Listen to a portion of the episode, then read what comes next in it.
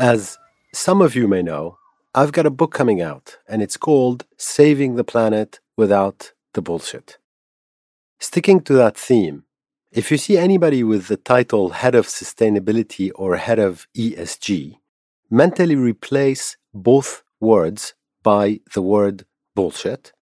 Therefore, they're head of bullshit until proven otherwise.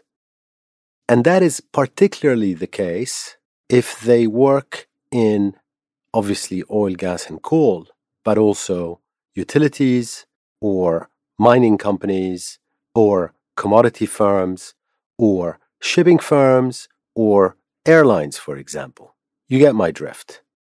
Because in our race to move to 100% renewables and to stop deforestation, we have a very powerful opponent intent on focusing on short term profits, everyone be damned. And that opponent has built one of history's most powerful and wealthy propaganda machines. And that machine has touched all these sectors that I just mentioned. It has, in a way, overtaken their ESG and their sustainability strategies. And that is what this episode is about. I'm, of course, talking about the fossil fuel industry, that is, your friendly oil, gas, and coal companies worldwide. They play the long game, they obfuscate. And now they're using increasingly sophisticated methods and techniques. And frankly, you could literally write an encyclopedia if you catalog all of these methods and techniques. Now, occasionally on this podcast, I've cataloged many of them. And today, I want to catalog a couple of their more sophisticated forms of greenwashing. Now, here's the general formula that they follow. First, accept there is a problem because that makes you look like a good guy. Then, pretend you're trying to help solve it because that makes you look even better. But meanwhile, come up with strategies that actually make the problem worse. And when you've done that, make sure that you're socializing the costs and liabilities. So make sure society is paying for the costs and for the liabilities, but privatize the profits. Welcome to episode 64 of the Angry Clean Energy Guy with me, Assaad Razzouk. I am so happy you're here. Thank you.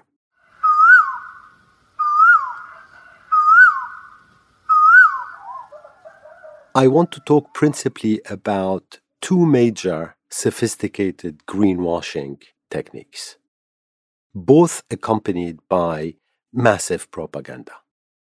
The first one is when an oil company makes an announcement about having built a renewable energy project, but when you look through the headlines and all the media that's just picked up the press release, you discover that in fact that renewable energy project is being used to power, protect, or expand fossil fuels. And I'm going to give you two recent examples of just that. About a week ago, there was an announcement picked up by the media that said Shell, the oil company, is to build Europe's largest renewable hydrogen plant. So that's the announcement. And you'd think, yes, that's great. And by the way, while you're looking at that announcement on outlets like CNBC, right on your screen, you will see ad by Total Energies showing hydrogen, biomass, wind, solar as part of its kit because it, Total, is reinventing itself. You can see the juxtaposition here. So Total is leveraging Shell announcements by advertising right next to them on global media to just basically bury us with bad information. But let's go back to Shell. When you actually look at their announcement, what you see is that in fact, this large renewable hydrogen plant is there to help power a Dutch refinery. And speaking of being Europe's largest, then you discover that actually it's not that large, whereas the headline emphasis is on how Shell is helping effectively scale green hydrogen in Europe. But that green hydrogen is then being funneled to the Shell Energy and Chemicals Park in Rotterdam to replace some of the hydrogen produced from natural gas that this refinery is using. And according to Shell, this is great because it will partially decarbonize the facility's production of energy products like petrol and diesel and jet fuel. So, what we're supposed to take away from this is that Shell is helping us help ourselves by making some efforts to sell us petrol, diesel, and jet fuel, which is somehow decarbonized somewhere in its production cycle. And that's just terrible. It's terrible because what Shell should be doing in order to stick to its own net zero pronouncement is actually coming up with plans as to how it's going to replace its petrol and diesel and jet fuel by other technologies in order to go not net zero, but zero carbon itself. But of course, it's not doing that at all. Instead, it's actually promoting the use of more petrol and more diesel and more jet fuel by pretending that suddenly that very same petrol, diesel, and jet fuel looks somehow better because a tiny proportion of how it was produced came from green hydrogen. And on top, that hydrogen is not actually replacing anything because they're going to take the gas that they used to use to produce gray hydrogen for that very same refinery and they're just going to sell it to someone else, aren't they? So you get the joke, right? I can just imagine a scene at Shell where a bunch of people are sitting at a cafeteria just laughing their heads off while selling us this beautiful greenwashing. And Shell is not alone. Equinor, Norway's oil giant, did the same thing a couple of months ago. It announced that it's building the world's largest offshore floating wind farm. Notice again how the word largest has to somehow make it into these press releases. Except that world's largest offshore floating wind farm is in fact being built to power oil and gas fields whose life was extended, who, in other words, shouldn't even have been there anymore. So, the world's largest floating wind farm is in fact very small because the emphasis in that sentence is on the word floating. Floating wind farms are a new, new thing. It's 88 megawatts. It's basically 11 wind turbines. It's located off of Norway's coast. And the entire capacity of these 88 megawatts is used to partially partially meet the energy demands of two of Equinor's offshore oil and gas fields. Ironically, as I said before, these offshore oil and gas fields should have been closed by now. And so, what is Equinor doing? It's making a big announcement that it is investing in a, in fact, tiny, tiny project, which is green. And it's doing that because it's hiding a very big much larger project, which is not only a polluting project, but which it's also keeping open for longer than it should. So, the key problem, really, in the Shell example that I gave and the Equinor example that I gave is that they think we are idiots. I can't get my head around these examples without coming to that conclusion. I really can't. And so keep your eyes and ears open to this new form of greenwashing where an oil and gas company announces a renewable energy project and then look through and see why they're actually doing it and what they are trying to hide. Now, there's another sophisticated greenwashing method making the rounds, and it's been beautifully labeled carbon management. So you need to be very suspicious if you hear the words carbon management coming out of any utility or oil or gas or coal company, or for that matter, government. Carbon management basically includes two things. One of them is called carbon capture and sequestration, and the second one is called direct air capture. They're really both about capturing carbon dioxide, so pollution. Carbon capture and sequestration is about capturing that pollution as it emerges from smokestacks, either from power plants or industrial sources. And then direct air capture is even more fantastical because it's about literally capturing CO2 from the air. Now, these two for decades now, especially carbon capture and sequestration, have been wonderful for the oil, gas, coal, and power industries. Why? Because they use them to attract government subsidies.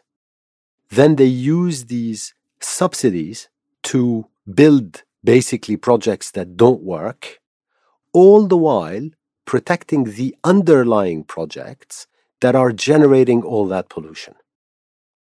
In the last 10 years, for example, $7 billion was lavished in subsidies to big oil in the United States alone for pretend carbon capture and storage projects. And Shell plus Exxon Mobil pocketed $2.4 billion in subsidies for a carbon capture, pretend, and storage project in Rotterdam. And these are basically just an excellent distraction from the need that we have to actually phase out our use of oil, gas, and coal. And they're a distraction because of what I said earlier, right? So you take a subsidy, you say, I'm going to stop my power plant or my refinery or whatever it is from polluting. You then spend billions building a solution that doesn't work. But meanwhile, your underlying plant is polluting at will. So, to stay with carbon capture and storage first before I turn to direct air capture.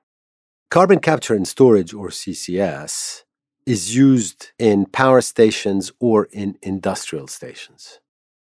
Now, after all this talk and all these decades of spending money on CCS, there are only two power stations in the world that are listed by the International Energy Agency with carbon capture and storage capabilities. Seven large scale ones were attempted at US power plants and each with hundreds of millions of dollars of subsidies, and every single one of them did not work. As an example, there was a billion dollar project at a coal and gas power station in Texas that was suspended in 2020 because it didn't work. But remember the game that's really being played here. It's not about this thing working anyway.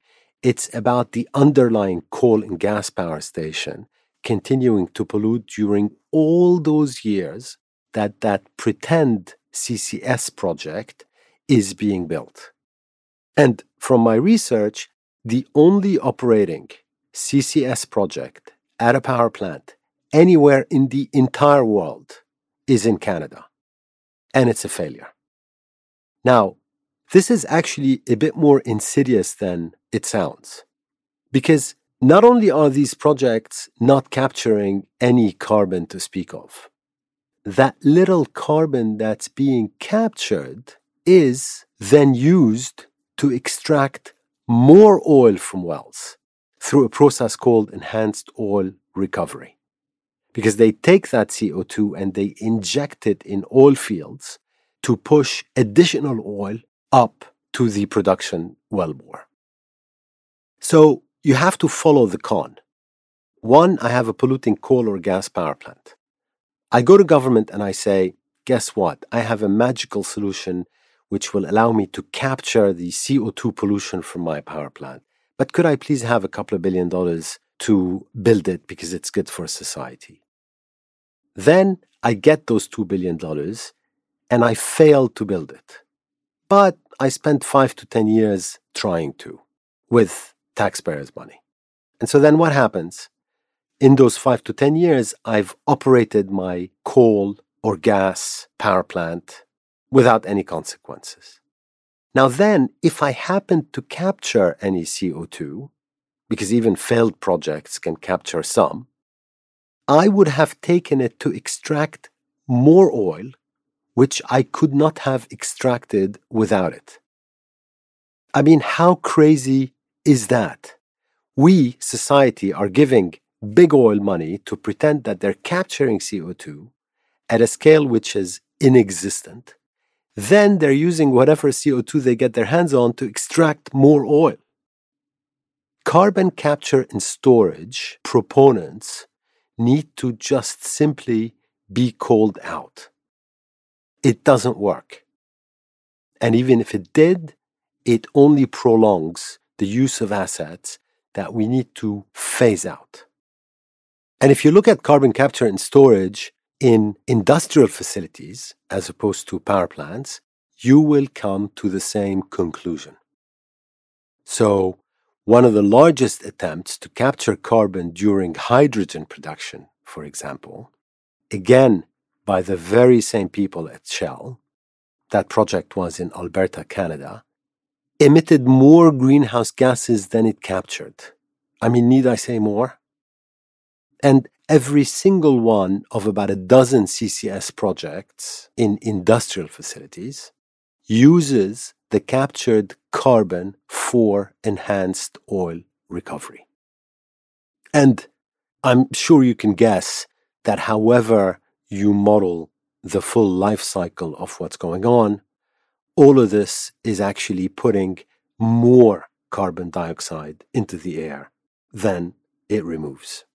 So the combination of this pretend CCS on top of fossil fuel projects and the energy that they need is actually increasing pollution 3.7 to 4.7 times.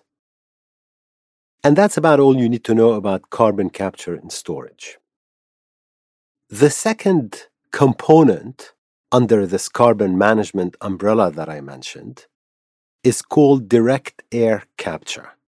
And that's even crazier because apparently this is some kind of fantastical technology that will directly remove carbon dioxide from the air. And that one has a lot of hot air behind it because oil companies like Occidental Petroleum have built their entire net zero strategy on direct air capture. In other words, they're saying, we're going to keep doing what we're doing, but you know what? Don't worry we're just going to suck all the pollution out of the air magically through direct air capture systems. And please give us a few billions in order for us to do so, because we're doing you, society, a favor. Now, again, when you scratch the surface, you see a huge problem with these systems, and that is their incredibly large energy requirements. So, in other words, you have to pollute even more to make them work to capture very little. Net net, you've made things far worse. Because ironically, the only type of direct air capture system in relatively large scale development right now, so today, has to be powered, of course, by a fossil fuel. Because these guys are just very good at greenwashing. So they came up with a solution that actually doesn't work unless it's powered by their own products. And even then, of course, we have to spend billions once we get it working to actually see exactly what it can achieve. And the scale of what I'm talking about here in terms of greenwashing is crazy. There is a US National Academies of Sciences study of direct air capture. And it shows that if you want to capture one gigaton of CO2 per year, and I'll come back and put that in perspective. So, to capture one gigaton of carbon dioxide per year, this type of direct air capture system would require almost as much electricity as was generated in the entire United States in 2020. And then, of course, even if we were able to do that, which as you can see is impossible, we would then see that the oil and gas companies used the capture carbon dioxide to, you guessed it, generate even more oil through enhanced oil recovery techniques. So, through injecting it in oil fields. So, annual CO2 emissions are about 50 gigatons. And so, just that one gigaton would require all of the electricity of the United States to make it work, which is unproven. And even if it did, it would just make things worse because all that CO2 would go to generate even more oil. And of course, one gigaton isn't going to feature because we need to decarbonize, and our annual global carbon emissions are 50 gigatons. Now, there are other equally fantastical direct air capture systems, but none of these, to my knowledge, have scaled up beyond pilots.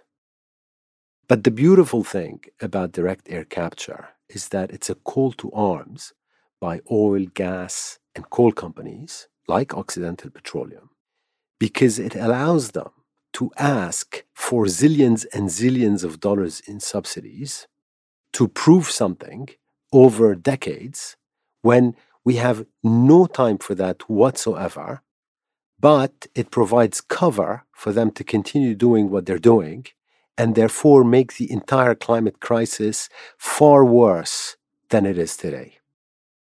To make any of this direct air capture stuff happen, you'd have to spend $5 trillion a year. And even then, you would not know whether it's working or not. That's $5 trillion a year. This greenwashing has to be called out because we have to forget about fantasy solutions which we do not have time or money for. They divert much needed dollars or euros or pounds or renminbis away from proven solutions that work.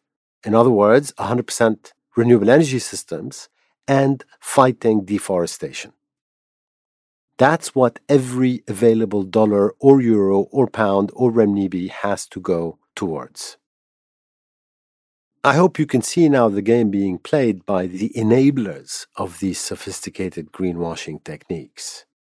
It's trick, divert attention, obfuscate, hide, pretend, while making sure that you keep doing exactly what you've been doing in terms of digging more fossil fuels out and then burning them.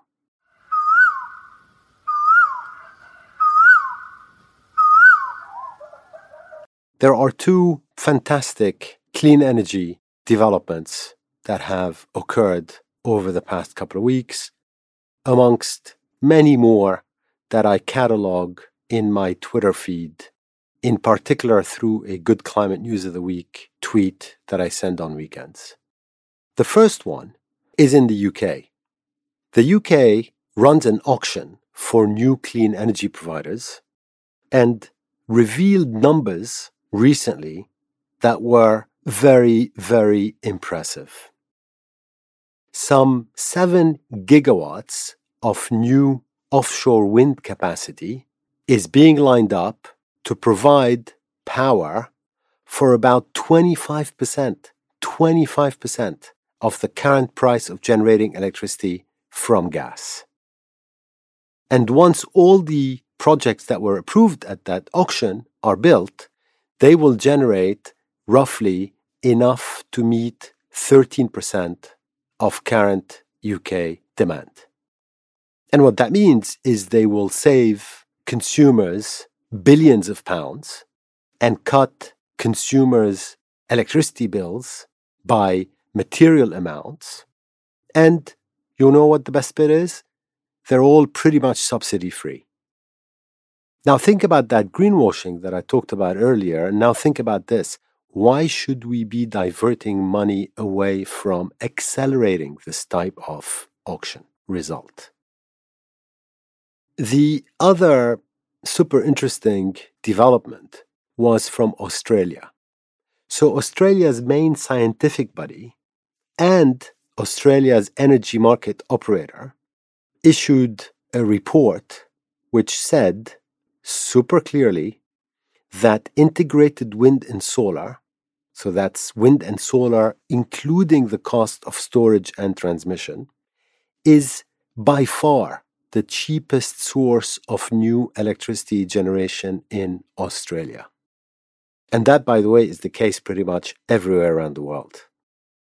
Now, this report that was issued is important because it underlined the fact that this integrated wind and solar, including storage and transmission, is the cheapest form of generation all the way up to 90% share of total generation. And then from 90%, you basically plug in other renewables, for example, hydropower, biomass, or green hydrogen, to get to 100%. And that's not me saying that. That's Australia's main scientific body and Australia's energy market operator. So, once again, we have to ask the question why are we giving a penny in subsidies to oil, gas, and coal to allow them to greenwash their way into more oil, gas, and coal when we can instead vastly accelerate renewable energy deployment around the world? And on that note, Thank you very much for listening to this episode 64 of the Angry Clean Energy Guy with me, Assaad Razzouk, and have a great couple of weeks.